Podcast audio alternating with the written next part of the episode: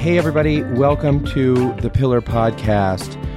And what we are is we are a podcast that brings you, or at least aims to bring you, if we're able to, barring certain kinds of unexpected circumstances or whatever. But we aim to bring you, I would say, great Catholic conversation each week. And I am for that journey, for that effort, for that um, that uh, journeying together. I am uh, your host uh, and pillar editor in chief, JD Flynn, and I, I'm accompanied by uh, my friend, my co laborer in the vineyard, my co accompanionist in journeying together on this great spinning synodal journey we call Earth, Ed Condon. Hi, JD. Ed, how are you? I'm I'm delighted to join you on this hour of aggiornamento. No, no, no, not not just are you happy, Ed, but really, how are you? Um, I, I am, as I believe the Duchess of Sussex would say, resting in my authenticity, JD. I don't know what that is, but I've broken my broken my kayfabe now. It doesn't mean anything. No, none of it does. Okay. Well, no, I, I, this is what she says, and I don't, I don't understand what it means, and I suspect it means nothing because most of what comes out of that vacuous woman's mouth is completely meaningless. But you know, resting in your authenticity is, I think, uh, a phrase I'm going to be using a lot more. Well, that is what it is, but I mean, I think really, it's probably connected to my truth. Okay, fair enough. Well, my truth, Ed, really is that uh, I'm just going to say again, just in case you missed it. Hey, everybody, uh, welcome to the Pillar Podcast. Podcast brings you great Catholic conversation each week. I am your host and uh, Pillar Editor in Chief, JD Flynn. This is my Pillar podcasting partner and Pillar co founder, Ed Condon. We are journeying together um, in this. Uh, I don't know. I've got no more of that kind of language left. And we've got a lot to talk about and not a lot of time. Uh, so I hope everyone is well. I hope they had a great. I hope that you had a great Thanksgiving. I hope that the beginning of Advent for you has been a time of. Um, anticipation of the coming of the Lord. And I mean that sincerely. I hope that you're anticipating not only the coming of the Lord at Christmas, but I hope that you're anticipating the coming of the Lord in the fullness of time. And I hope that you are anticipating and inviting the coming of the Lord in uh, your heart and in your life in a transformative way. Ed, let's talk about Ukraine. Let's talk about Ukraine. That's a big deal. Okay, There's We've a got lot of big deals in. Ukraine, yeah. There's a lot of big deals in Ukraine right now. So, uh, as you know, um, everyone, Ukraine is a country in uh, Eastern Europe, and Ukraine was in February invaded by another country in Eastern Europe and Asia um, called Russia or the Russian Federation. And um, Ukraine has been since then uh, aiming to repel Russian invaders from its country. Uh, we have covered this, covered especially the religious implications of the invasion of Ukraine through the work of our on the ground Ukrainian correspondent, brought to you entirely by Pillar subscribers Anatoly Babynskyi, who is uh, a professor of. Um, uh, who is a Ukrainian Greek Catholic, uh, a professor at the Ukrainian Catholic University in Lviv, a church historian, um, and uh, and it turns out a pretty crackerjack um, journalist who has done a lot of great reporting on the religious situation in um, in Ukraine. And the reason for that is because um, one of the things that we have said about this war, Ed, from the beginning, and not just us, I mean people who pay attention to this kind of stuff. But one of the things that can't be missed about the war in Ukraine, which is now in its 10th month since the full scale invasion of Ukraine. Really, there's been more fair going on there for several years now. But um, one of the things that can't be missed about the war in Ukraine is that there is a, um, a religious dimension not only to the war, but there are religious issues at the heart of the war because there are theological claims um, and theological issues at the heart of what, in part, at the heart of what's going on here. Is that right? Uh, that, that is absolutely correct. Um, it is it is an immensely complicated situation. You cannot extricate religion from everything that is going on in Ukraine. I mean, the entire rationale um, that Moscow has advanced for its invasion of Ukraine is is a kind of apocalyptic religious vision, uh, it's pitching itself as the the only and last force for Christian values in the world, which of course necessitates bombing c- civilian populations and invading another country, um, pitted against the f- sort of satanic forces of Western liberalism. And, this is not just how Russian President Vladimir Putin has framed it; it is also how the Patriarch of the Russian Orthodox Church, Kirill, has has also framed it. And the ecclesiastical landscape of Ukraine is is immensely nuanced, is immensely complicated, and how the the faith, the Christian faith, sits in Ukrainian society is very important. You have the Ukrainian Orthodox Church of the Moscow Patriarchate, which is, if you like, the um, it is the Well, first, before we do that, before we do the ecclesiological elements or the ecclesiastical elements, let's just do that theological part that you talked about for a moment. So, part of what's going on with the invasion of Russia in Ukraine is um, is a worldview which um, called the Ruski Mir, which sees sort of the Russian world as a uh, as a, as a successor to the great some of the sort of great historical empires uh, of uh, of the West. So, a successor uh, to Rome and to um, Constantinople. And to Constantinople. Yes, a successor to Rome, a successor to Constantinople of the, Byzantine Empire, um, and then um, Moscow becoming sort of a third Rome. And with that, a kind of theological claim to enjoy a kind of cultural and nationalistic, excuse me, cultural and um, not quite nationalistic, but al- nearly imperial sort of claim to exercise sort of headship among the nations of Eastern Europe, a kind of um, kind of call, a kind of um, Eastern European manifest destiny, if you will, a kind of call to exercise headship and primacy over the nations and people of Eastern Europe, and and a claim that the nations and people of Eastern Europe, especially the Ukrainian, Russian, and Belarusian people, are really one people, you know, albeit with political borders, one people, one culture, one tradition, one history, and one Christian culture, right? That's the claim of the Ruski Mir, is that there's a kind of Christian call to exercise oversight, a sort of divine mandate to exercise oversight and influence in this part of the world. Right. And and underpinning all of this is the understanding, I would argue, and so with the church, the erroneous understanding that ecclesiastical primacy and authority follows secular primacy and authority. So that as Right, the, exactly. as the imperial see of Rome moved from Rome to Constantinople as the Caesars, as the emperor moved from Rome to Constantinople, so author- ecclesiastical authority therefore was transferred, and as it went from um, Constantinople, the fall of the Eastern Roman Empire and the ascent of the of the Russian Empire and the and the person of the Tsar, which of course is just a title that means Caesar, um, that somehow Russia has inherited Christian primacy in the church because the Tsar inherited secular primacy from the old Roman emperors, which is historically, let's say, debatable and ecclesiologically wrong. But Well, yeah, is it's not ecclesiologically valid to borrow a phrase from the Roman pontiff on another issue. Indeed. Um, But this is what underpins um, the close cooperation of the Russian state and the Russian Orthodox Church in, in talking about and advancing Yeah. this concept of a Ruski Mir. W- The idea is that there is there is really only one authentic church, and it is inextricably bound to the secular authority in Russia. That the two are effectively um, divine agents. That that is that is their contention. so there are so there's this deep sort of theological theological cultural philosophical um, worldview that is at the center of what's happening in Ukraine. There are pragmatic things that have happened too, right? And Russia makes certain pragmatic claims about Ukraine's relationship to the West and the way in which Russia perceives that it's threatened by that, and it's wanting to protect a sort of economic sphere of influence. But all of those things do, uh, all, while all of those things are things that Russia says, they're all said in the in the context of a sense proclaimed both by Putin and by Patriarch Kirill of Russia's sort of theological place, both um, politically, secular politically, and ecclesiastically, a sort of theological primacy of Moscow um, over this part of the world that is a kind of divine mandate. And so that's undergirding everything. And you really, I don't think, I don't think you can understand. And I'm not saying we understand completely and fully. We're two Americans talking right here, but you really can't understand what's happening without accounting for the way in which the Ruski Mir is the the uh, philosophic and theological claim that which undergirds a lot of what's happened. Um, Yeah.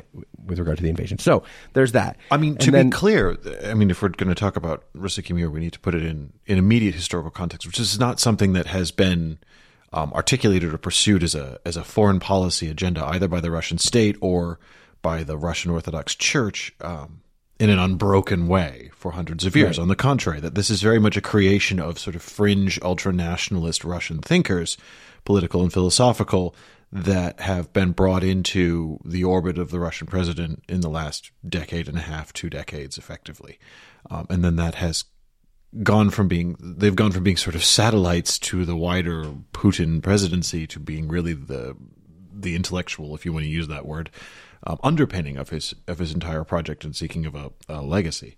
So it's not a question of you know in 1900 the Russian Orthodox Church was necessarily using the same language and terminology and everything. This is something that has been, in the context of the invasion of Ukraine, adopted from the Russian state, which itself was adopted very deliberately from a set of like yeah from a set of what we would in this country dismiss as lunatic fringe political voices who are borrowing certain phrases, certain bits of language from the period of imperial Russia, right? Yes. From the period of the czars, they're borrowing. They're sort of cat, it's a from history various revanchist things as they- fetishization of the of the czarist era I think that's I think that is fair. Yes.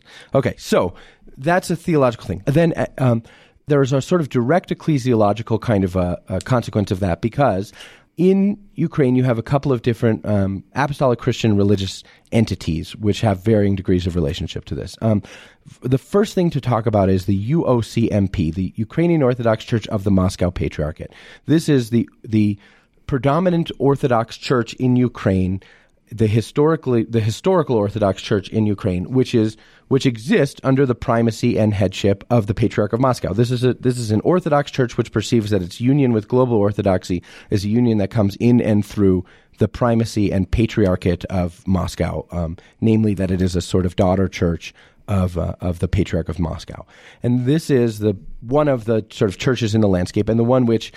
Um, it is the second largest church in ukraine right now Right, and for the Russians, but it's the historically predominant one, and Yes. for the and for Kirill, it's the it's it's the its historical existence is the mean by which he claims a kind a primacy over a sort of ecclesiastical and theological primacy over Ukraine, and by which he affirms this notion of a unicity of um, of Ru- of Russian and Ukrainian people by the historical presence of the UOCMP. Look, we have been one church under the primacy of of the patriarch and therefore we're one people is, is part of the claim of the Ruski Mir. So that's so that's one of the churches, right? So then um, the other Orthodox presence in Ukraine, though, um, is the um, Orthodox Church of Ukraine, which has a historical precedence of, of of of a number of decades of Orthodox Christians in Ukraine claiming a kind of autocephaly, a kind of independence from the Moscow Patriarchate, eh, which came to a head in the last 10 years, and most especially, honestly, the last five years.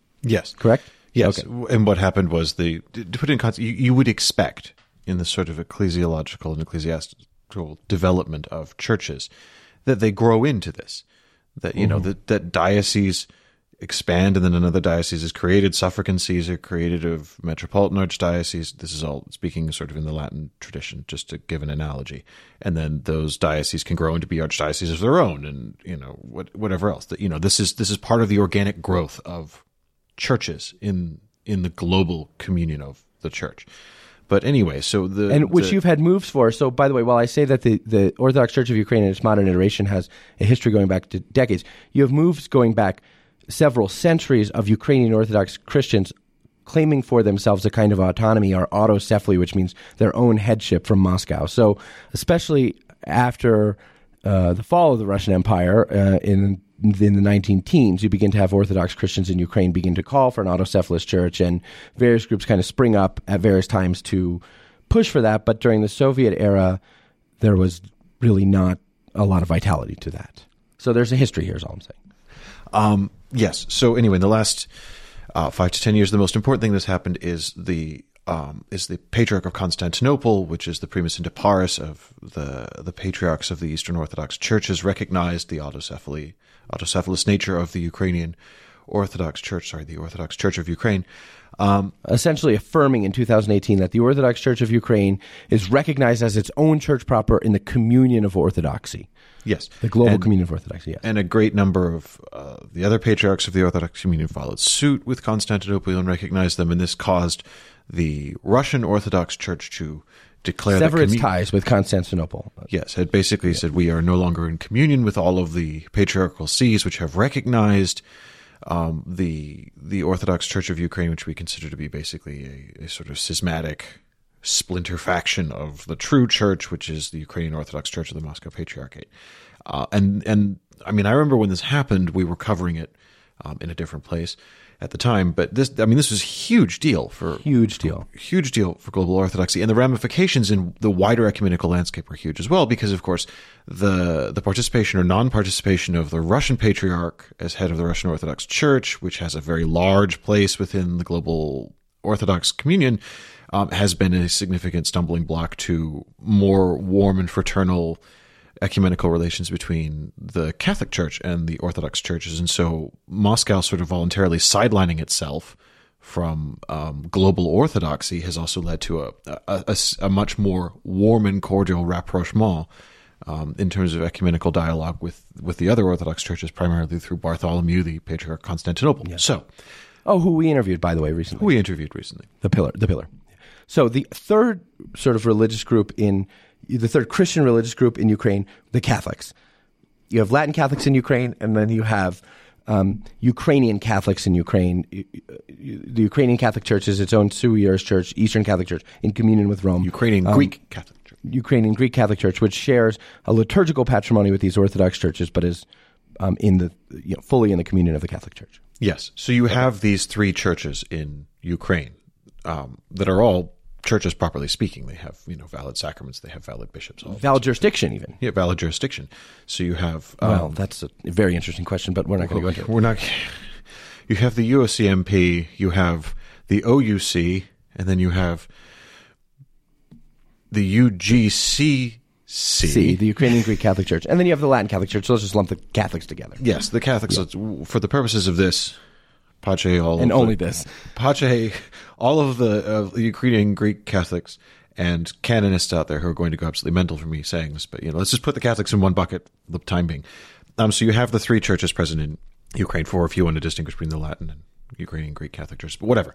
Um, and the the tension that this has caused since the Russian invasion amongst these churches is is real and fluid and very very nuanced because of And a course huge influential force in Ukrainian society. a huge because influential the church has a big role in Ukrainian society, and um, and people have a great deal of trust in the church, and Yes. people identify themselves by their in their relationship to the church. So a huge influence in Ukrainian society.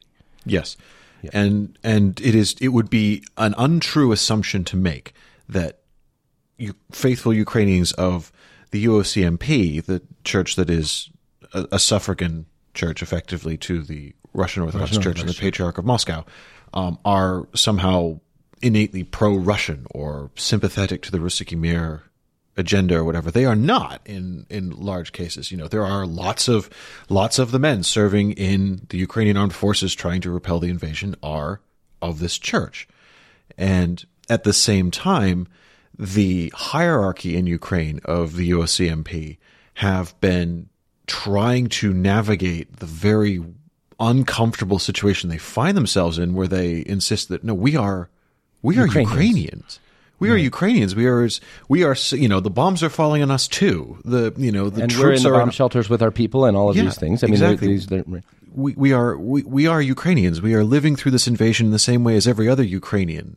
Um, and at the same time, having Kirill asserting, you know, these are our people. These are the real Christians in Ukraine. These are, you know, these, and and so there is this cultural tension, this ecclesiological tension, and you have seen some fluidity um, amongst Orthodox Christians in Ukraine between the UOCMP and the OUC. In fact, you've seen entire you've seen entire parishes. So you've seen this has become a hugely dividing force, especially in the UOCMP, right? Where there there's all this tension about where are we aligned, who are we, how do how do we talk about ourselves and think about ourselves because uh, we have theologically understood ourselves to be uh, under the primacy of the Patriarch of Moscow, and we have practical and actually indeed financial entanglements with the Patriarch of Moscow, who supports the UOCMP um, financially and makes our dioceses work, and also we owe him some fealty and spiritual fealty in the same way that we think about our own ecclesiastical figures. Uh, where are we aligned, and how do we talk about these things? And so, in the UOCMP, the Moscow Patriarchate Alliance Church, there's been just a great deal of struggle for bishops who don't always know how to talk about this, and some of whom are more have aligned themselves more closely with Kirill. Some of whom have very much distanced themselves from Kirill. Some of them have stopped praying for Kirill in the Eucharistic liturgy, which is effectively a kind of dissociation, a profound ecclesiastical uh, theological thing to do is to exempt someone from your prayers in the Eucharistic liturgy. Well, Um, this is exactly how Kirill demonstrated the breach of communion with Constantinople. Was he said he stopped the, praying for both. Right, exactly. And so, so you've had in the UOCMP just lots of people trying to navigate this extremely difficult situation. Parishes joining the the autocephalous church, the OCU. Dioceses, in some cases, moving in the direction of the OCU. One Or bishop becoming a Catholic. Yeah, one bishop and his diocese becoming Catholic. Um, you becoming Ukrainian Greek Catholic, which is sort of a curveball. All of this stuff going on and splits and the and the bishops trying to hold themselves together. And uh, uh, several months ago in May, coming together for a synod and saying, okay, we're going to take Moscow out of our governing documents because we are Ukrainians and we see how all this is happening and we're under invasion from these people. But at the same time, recognizing theologically their perception that their communion with global orthodoxy comes through the Patriarchate of Moscow and that that's a real theological concept. So this is somewhat on paper. And then the truth that the Russian Orthodox Church has historically been um, infiltrated by, uh, you know, certainly this was true during the Soviet era, infiltrated by the KGB and Russian intelligence services, and the accusation emerging in recent weeks that the UOCMP, the Ukrainian Orthodox Church uh, Moscow Patriarchate, has been influenced by Russian intelligence services and become a distribution center for Russian propaganda. And the charge by U- the Ukrainian government in recent weeks that the Ukrainian Orthodox Church MP and chanceries and monasteries and rectories has become a place for collaborators and spies. And the UOCMP bishop saying, no, no, no, that's not true. The Ukrainian government saying we have we have it on tape. Um, and uh, this all of this tension escalating dramatically with the accusation that the UOCMP is a repository of collaboration and propaganda with the Russian invaders. So That's right. So that's the background. that's the background. While all of that, uh, while all of that has been happening, and in recent weeks, the Ukrainian government raiding UOCMP chanceries and monasteries and saying and arresting people and saying we've arresting spies who are Ukrainian Orthodox leaders uh, uh, um, and and also collaborators, um, and saying we found all this propaganda. Um, that has led to the revival of a discussion that has been going on in Ukraine for a little while, which is the possibility, and to our American sensibilities, this sounds very foreign, and we can talk about that, um, how it sounds to our Catholic sensibilities as well. But that has led to President Zelensky announcing on Thursday night, December the 1st, that the um, Defense Council of Ukraine has recommended to the government that they put together a bill which would prohibit religious activities of of, uh, of churches affiliated with centers of Russian influence. In other words, to prohibit the presence of the UOC MP in Ukraine, that they would effectively curtail Moscow aligned orthodoxy in Ukraine, which is a very big step. It's a very big deal, and I'm. I, it's not clear to me from what Zelensky said how that is expected to work. I mean, he said that there's got to be a bill put before the parliament in the next two months. I think is the, the sort of first rule. But I mean, you're talking about a deeply established church that has been in Ukrainian territory for centuries. I don't know how you say, well, we're just not going to have them operate. Like, what are, what is he talking about? Is he talking about seizing ecclesiastical property and land? Is he talking about expelling every cleric? Is he talking about creating a window where say the is is he going to sort of forcibly by government fiat turn over all UOCMP property to the autocephalous Orthodox Church of Ukraine?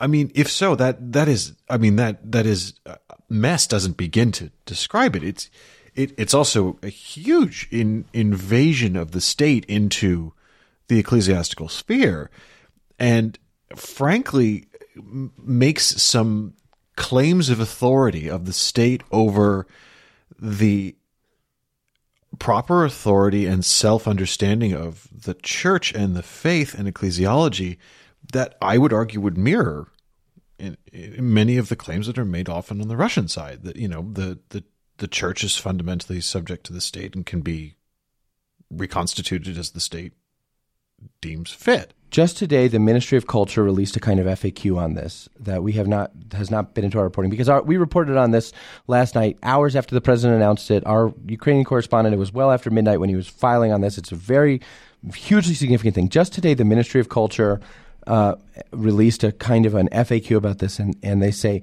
why is Zelensky banning the activities of the UOCMP? Religious organizations must not violate the rights and freedoms of the citizens, not pose a threat to life, health, and safety, but the objects of the UOCMP violate these obligations by cooperating with the aggressor country. So the Ministry of Culture is saying the UOCMP will be banned because it's cooperating with our invaders. That, for us as Americans, with the First Amendment, in a sense that the government doesn't uh, doesn't interfere in religious activities, is totally foreign to our way of thinking. And as Catholics, with an affirmation in the Second Vatican Council and Dignitatis Humanae of religious liberty as a as a value to be upheld, a recognition that people have a right to their conscience does not sort of jibe with our senses, perhaps, of religious liberty as well. It is unusual to see the prohibition of a religious body in the modern state, um, and it is especially because the UOCMP is a church, because we recognize the sovereignty of the church. Now, the UOCMP is a church in schism with the head of the church on earth, the vicar of Christ on earth, the Roman pontiff, but, it, but we recognize it as a true apostolic church. There are questions about its sovereignty from the governance of political authority. I don't know that there are questions. I'd say there are answers. I um, there are okay. And and more to the it point, it is hard like, to assert is- not only for the religious liberty of individuals. I mean, we're processing this as we talk, but not only for the religious liberty of individuals, but it is hard to assert that a government has the right to exercise prohibitive uh, a prohibitive mandate against a church, a jurisdictional church, a part of you know a, a severed and in schism part of the of, of the of the communion of the baptized, even albeit out of communion with Peter, the head. Right, but the, the the thing to bear in mind here is, and this is how I don't understand how how this is supposed to play out or or expect to be practical. Is it treats the idea of the church, in this case, the UOCMP, as as what? As the bishops of the UOCMP, as the clergy of the UOCMP, as visible, separate, federated institutions of parishes, monasteries, chanceries, whatever else. I mean, the, the, the UOCMP is a church, properly speaking. That means it is constituted by the faithful. Like, is he outlying the religious observance of his own people? Again, No, many of whom are serving in his own armed forces. According to this FAQ, the, there will be sanctions against effectively what they're calling representatives of religious organizations affiliated with centers of influence in the Russian Federation. In other words, clerics. Clerics of the UOCMP will be sanctioned.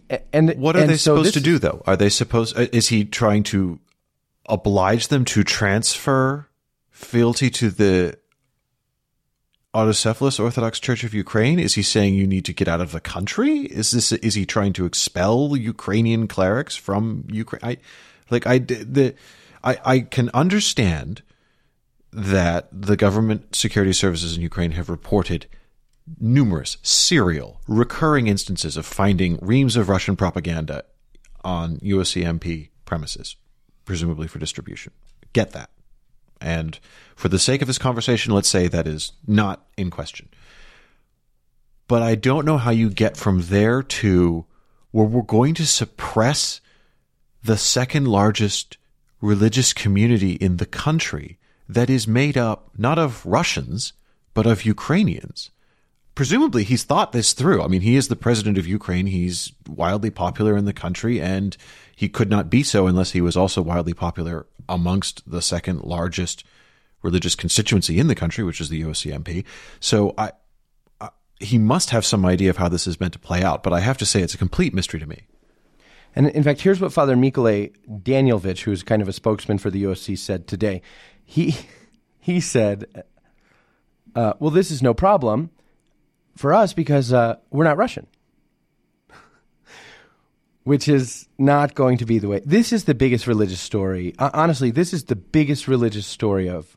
It's December 2022, but this will be the biggest religious story of 2023. And for religious believers, for the pontiff, for Ukrainian, it's very interesting to know what the Ukrainian Greek Catholic Church. This is going to change the way that people talk about the war.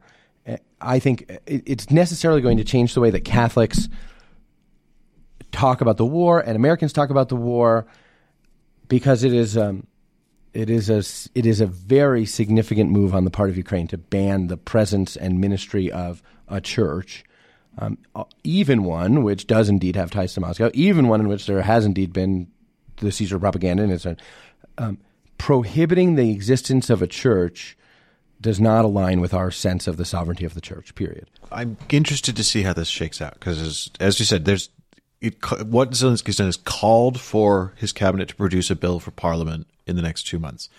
I want to see what the bill says. Yeah, I think that's right, and it's possible that the bill may come way down off of this. Um, I, and it, it's possible that there will be pressure. This could be a rhetoric forward. It, it, could be, but I mean, what it is is, I mean, how it will be framed, and I, I we're just learning this, right? I mean, we but um, UOCMP believers in Ukraine are now restricted dramatically in the practice of their religion, are to be restricted restricted dramatically in the practice of their religion, in their in their exercise of religious liberty, because their church is perceived to be the enemy of a state, and that's not something that's not small, right? I that's mean, not small. What we talk about in many, that's not a small thing, right? All right, and there's other, there's there's a whole other side of this that we need to talk about, but I will be right back. This week's episode of the Pillar Podcast is brought to us by the Christendom College Graduate School of Theology, which presents the Christendom at Project, an exciting initiative to bring faithful, rigorous Catholic studies electives to undergraduates at secular universities. You can find out how to earn academic credit towards your degree at whatever university you attend while learning how to defend and share and better understand your faith through the Christendom at Project, by which you can take Christendom courses which count towards your degree at universities all over the country. And spring registration is now open. Ed, what kind of courses are there? You can take courses in early Christian literature, in the Bible, divine worship in the Catholic Church, Catholicism and modernity, everything from Vatican I to John Paul II, the philosophical foundations of Catholic thought, action in the human person. All of these courses are available and they can be taken entirely online.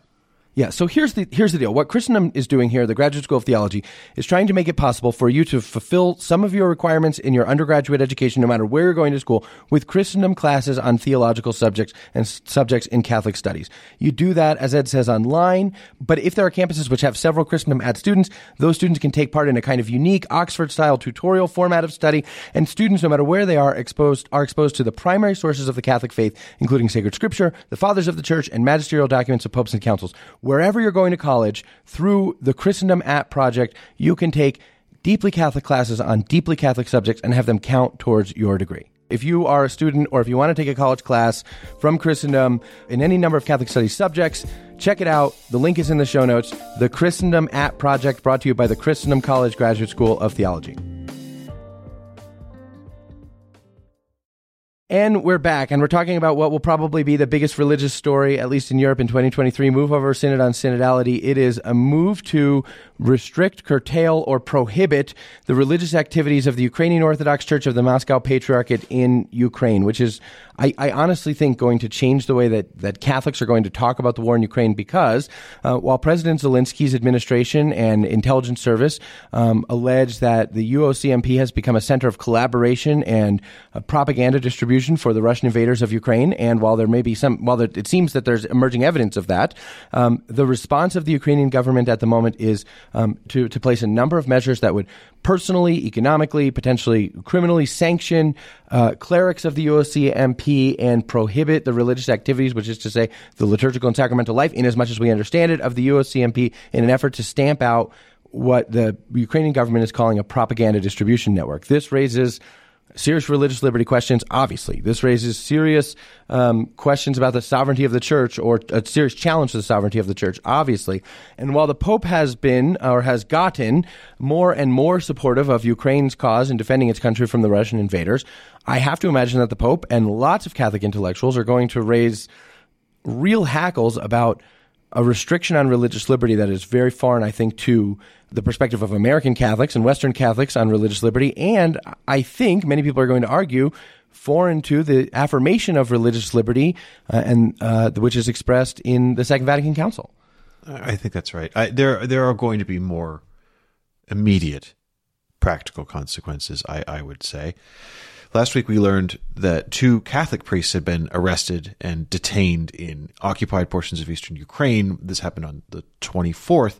And, you know, at the time we saw a lot of sort of, you know, commentators and hot takers say that this was, um, this is an immediate response by the Russian government to Pope Francis giving an interview in which he, he spoke perhaps um, more starkly than he has heretofore on some of the brutalities being meted out by Russian troops in Ukraine and and that sort of thing.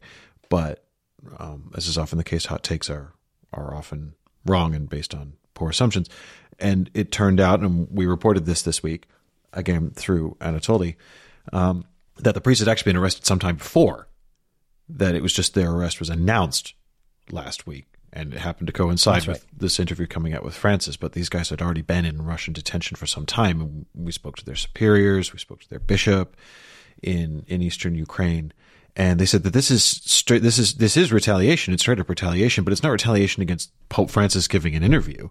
It's retaliation for the Ukrainian government's raids on UOCMP premises, and that what the Russians are purporting, and which the, the you know the Redemptorists, both of these priests that were arrested, are Redemptor, what the Redemptorists saying and the local bishop is saying, total fiction, clear slander. They said is that these guys were trafficking weapons um, in in eastern Ukraine, basically organizing you know violent acts of sabotage and, and, and attacks on Russian forces. Which, again, you can't find any um, Catholic in Ukraine, at least I haven't been able to see any Catholic in Ukraine, uh, and certainly not in those regions who who thinks that this is even remotely plausible uh, on the part of these two priests. But you know, again, the Russians sort of staged a raid and laid out what they say they found, and they said, "Look, we found explosives and and guns and all this."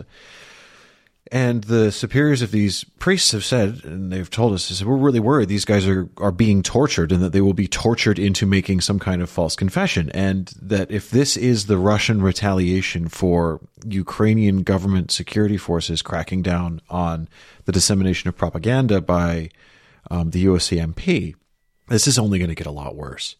And we could, we could get to a point where basically every church building, every cleric in Ukraine suddenly becomes fair game, suddenly becomes uh, a person of suspicion or even a legitimate target.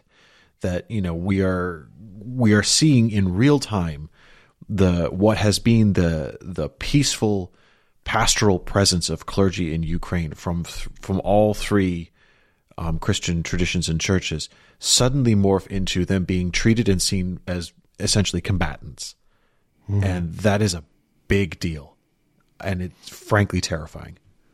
Yeah. And actually, you know, um, we have been kind of expecting this because Anatoly did a report a couple of weeks ago talking about um, priests, Catholic priests, Ukrainian Greek Catholic priests who are engaged in ministry in the um, occupied territories of eastern Ukraine. And um, and and the point that uh, was made, the point that Anatoly made was, uh, or excuse me, the point that the, the people who spoke with Anatoly made is that this was several weeks ago, is that um, they expected that the Russians would begin a kind of campaign of propaganda um, in which they first tried to gain the support of clergy for the invasion and, and have and, and turn clergy to collaborators, but when that couldn't happen, then they would turn on a kind of persecution. And we had heard about some Christian leaders who had already been kind of arrested or had uh, seen their rectories raided or things like that. But this is an, an extraordinary escalation. Obviously, Zelensky's d- decree was an extraordinary escalation, but it comes after this escalation of retaliatory things back and forth, as you say, where first the Ukrainian security service is raiding monasteries and rectories, and then the Russian occupiers are arresting Catholic priests. And um, as you say, the most sort of immediate effect of Zelensky's decision, I think, is that on both sides, but that includes, I think, for Ukrainian Greek Catholic priests, there will be far more of a politicization of the past of the pastoral or just you know parochial presence of clerics across Ukraine. Well, and not just Ukrainian Greek Catholic Latin Catholics in Ukraine. I mean, these two priests are Redemptorists. They're Latins. Uh, they're they're they're Greek Catholic Redemptorists actually, which oh, I they're Greek Catholic Redemptorists, but, but they're you see, this is how this is how nuanced and, and, and complicated the ecclesiastical landscape is in Ukraine. This goes to my point. Is my who knew error there proves were Eastern Catholic Redemptorists? exactly. right? My my error proves my point that I um that this is this is endlessly complicated and you have to follow it really carefully and you have to know the details and that is why we have a Ukrainian totally on the ground. correspondent who is an expert in church affairs in in Ukraine. There, there's a Ukrainian Catholic bishop we spoke to who said that that those redemptorists are not the only ones who have been detained. He talked about a priest who apparently in another part of Ukraine was um, a, a Catholic priest, a Greek Catholic priest who apparently in another part of Ukraine was detained and put in a car and interrogated and then dumped effectively on on a, a kind of a minefield, a kind of a, an honest to god battlefield by uh, by a Russian militia. And so there, there will be more and more of this. There will be priests.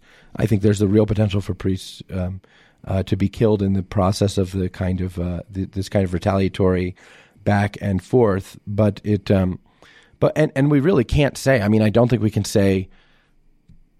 There's the sense in which these things are retaliatory back and forth, and there's a, the appearance of that.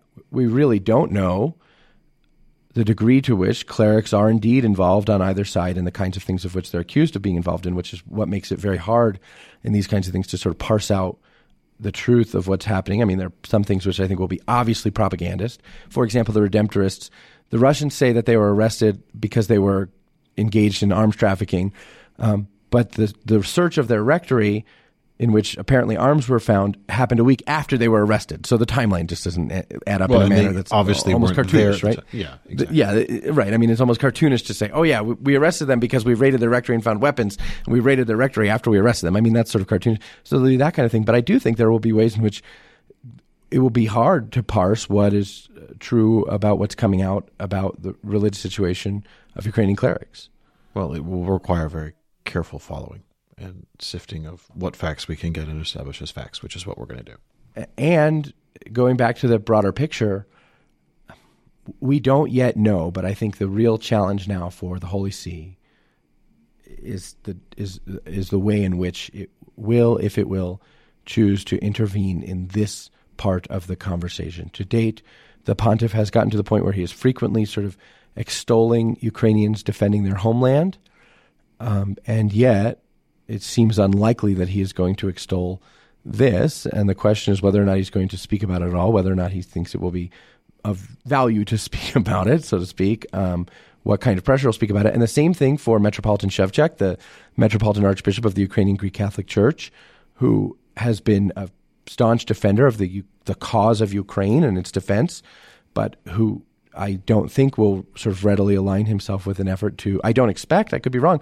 but I don't expect will readily align himself with an effort to effectively prohibit the existence of a church uh, in within U- Ukrainian territory. So I think these guys are now in a very. Uh, it's very difficult to predict what these guys are going to do and say at this point. Yeah, I think that's right.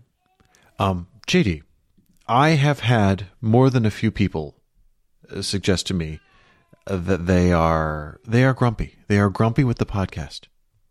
They're grumpy with the podcast. Why? Yes, we have not been playing games sufficiently often. Oh.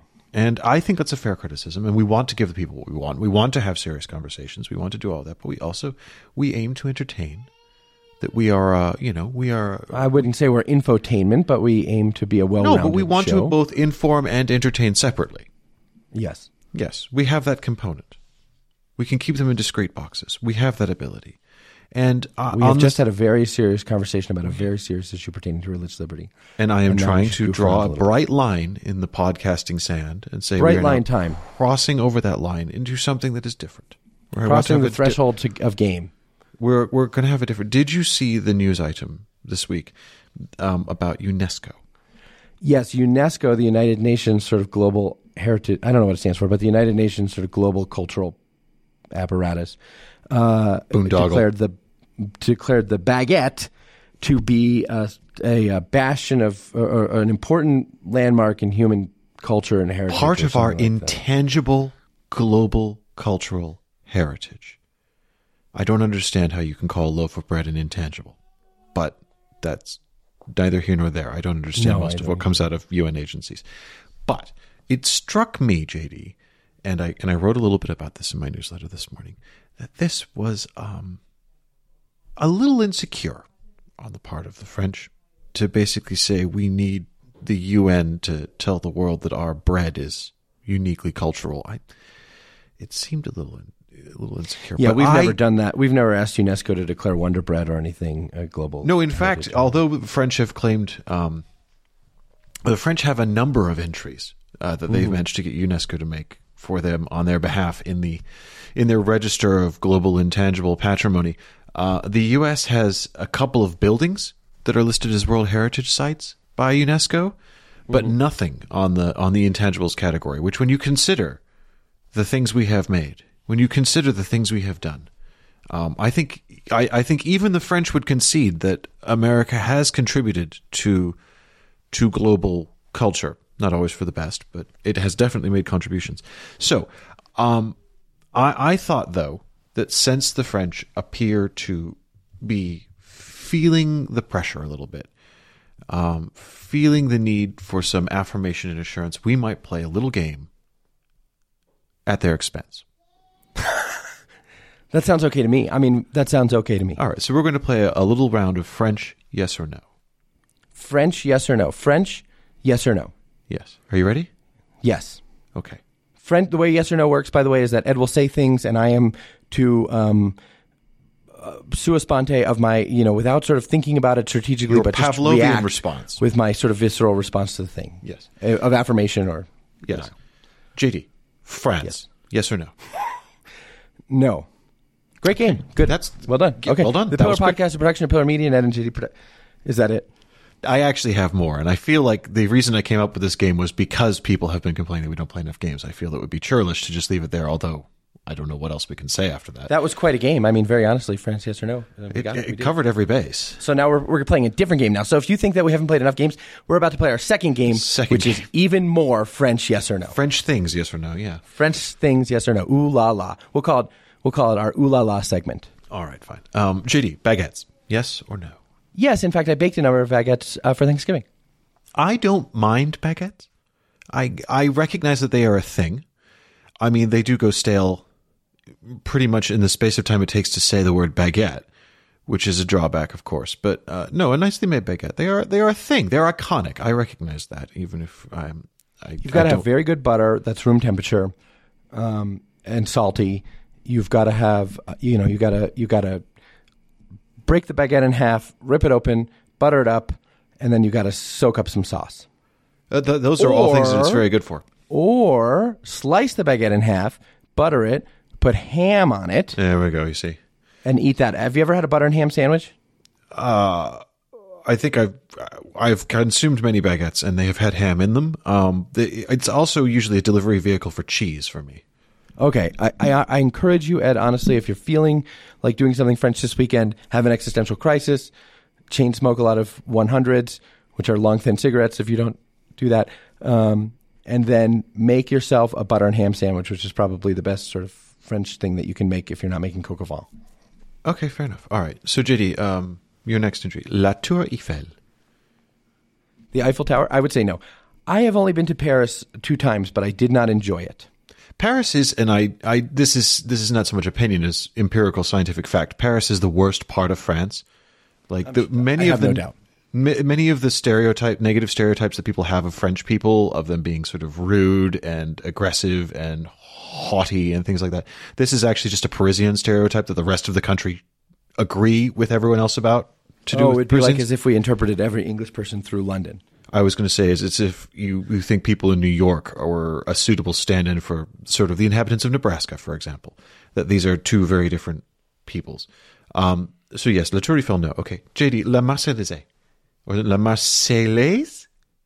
La Marseillaise? Is that the I song? Ba-dum, bum, bum, bum, bum, bum, Yes, the French national anthem. The French national anthem. Yeah. Mm-hmm. Really? Ba-dum, It's a little bloodthirsty. Yeah, it rocks. Ba-dum, ba-dum, I don't know the words, but you know what I'd like? You don't what know I'd the words? Honestly, no, I don't know the words. You know what I'd like though? I would like a Jimi Hendrix cover of this. Well, I- would you like to know a- a nice life hack? And then it's like, you know the do you know the Jimi Hendrix Star Spangled Banner? I do, yes. Yeah, I mean, so I thought it was a little disrespectful. No, you did not. no, I didn't, but I just wanted to see if I could say. No, but I'll tell you a life hack. If you don't know the words to the French national anthem, and again, I, as I say, they, you know, oh, to arms, oh citizens, aux armes, citoyens, you know, all that's good fun. Um, but it is rather bloodthirsty French Revolution I have no doubt. um, song. But I'll tell you what, if you don't know the words, there is a life hack. Uh, and and I learned this because you know if you if you watch I wish international, we would stop saying life hack. I know, but it's the it's the word that people understand for the thing that I'm about to say. Okay. Um, if you watch international sporting events, for example, the World Cup or Le Coupe du Monde, is the French foppish they call it, uh, you you will see at the beginning of every match the camera will pan across the players as their national anthem plays, and they're expected to sing lustily along. And of course, not all the players know the words to their own national anthems. Uh, the French are no exception. In any this. country, yeah. In any country. Um, but actually, if you are on camera and being expected to sing along to the French national anthem, you can just mouth the words Pompey à vélo to the rhythm of the music, and it will look exactly as though you were singing the lyrics perfectly. How did you learn that? Trial and error. Wow. Yeah.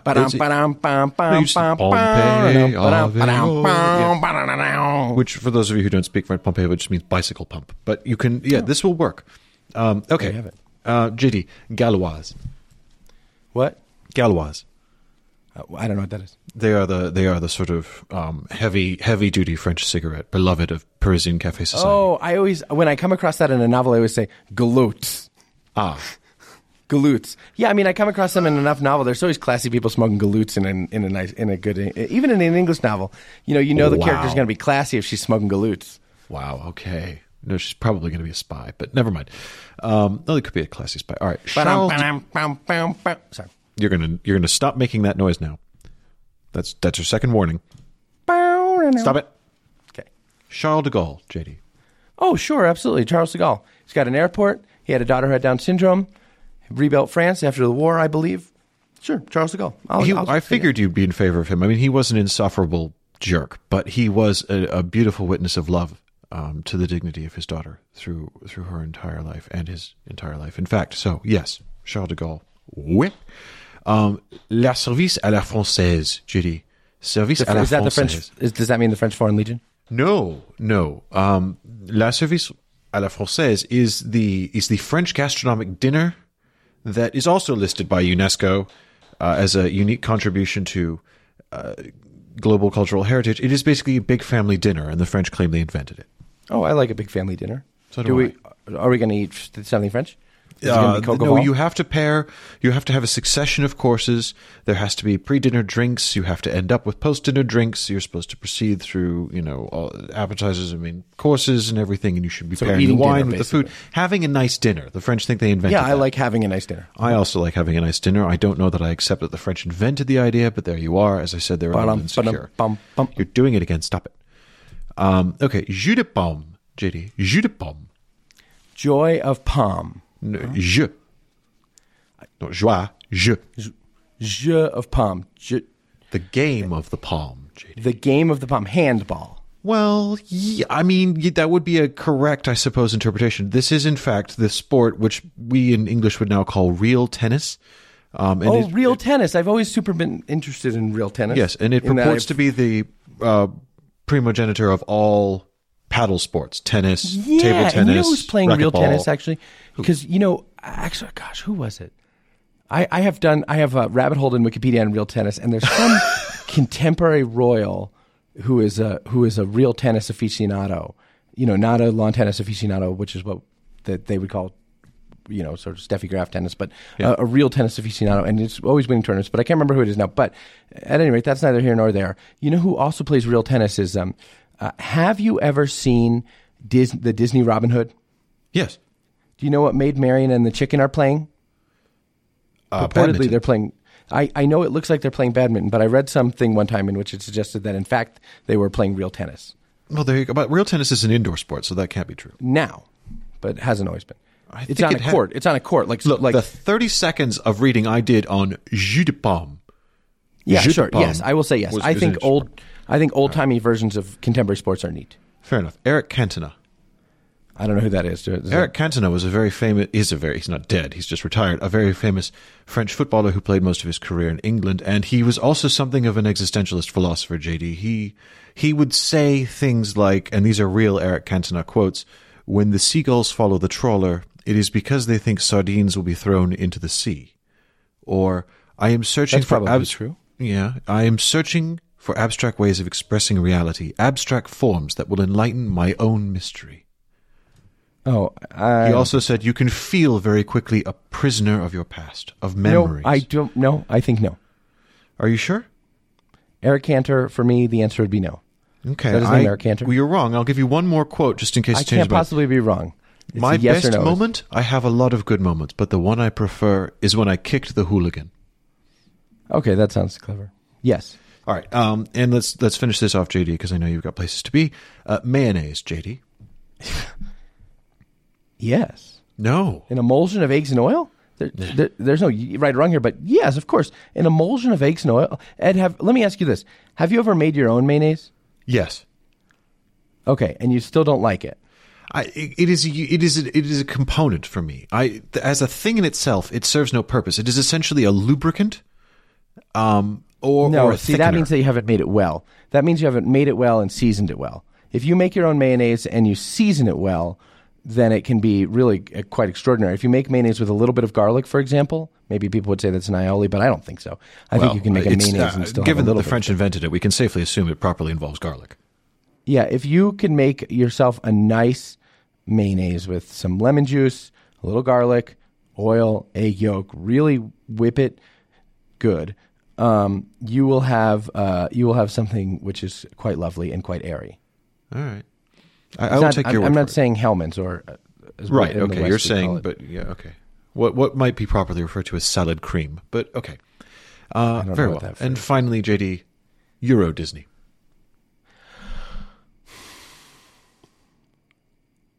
I would like to see it. I mean, I would like. I've been I would. there. l- I would like to people watch at Euro Disney. I would like been to Euro people Disney watch at twice. Disney World European. And was it was was was the people watching as good as I want to believe that it was? Yes. See, yeah. So yes. I mean, thank you Disney for giving us what I suspect is an extraordinary gift for people watching. Uh, and also an extraordinary gift to France. Okay, great. Well, Very good. Well, thank you for playing. You know what they like French to say about yesterday. that? C'est fini.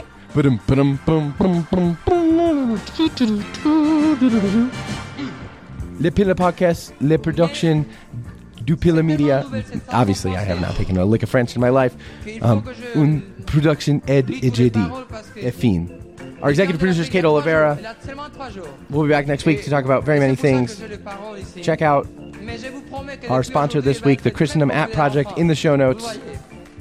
Et fin. La mer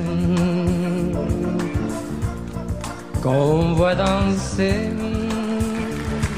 les longues des golfes clairs à des reflets d'argent la mer. Des reflets changeants sous la pluie. Mm,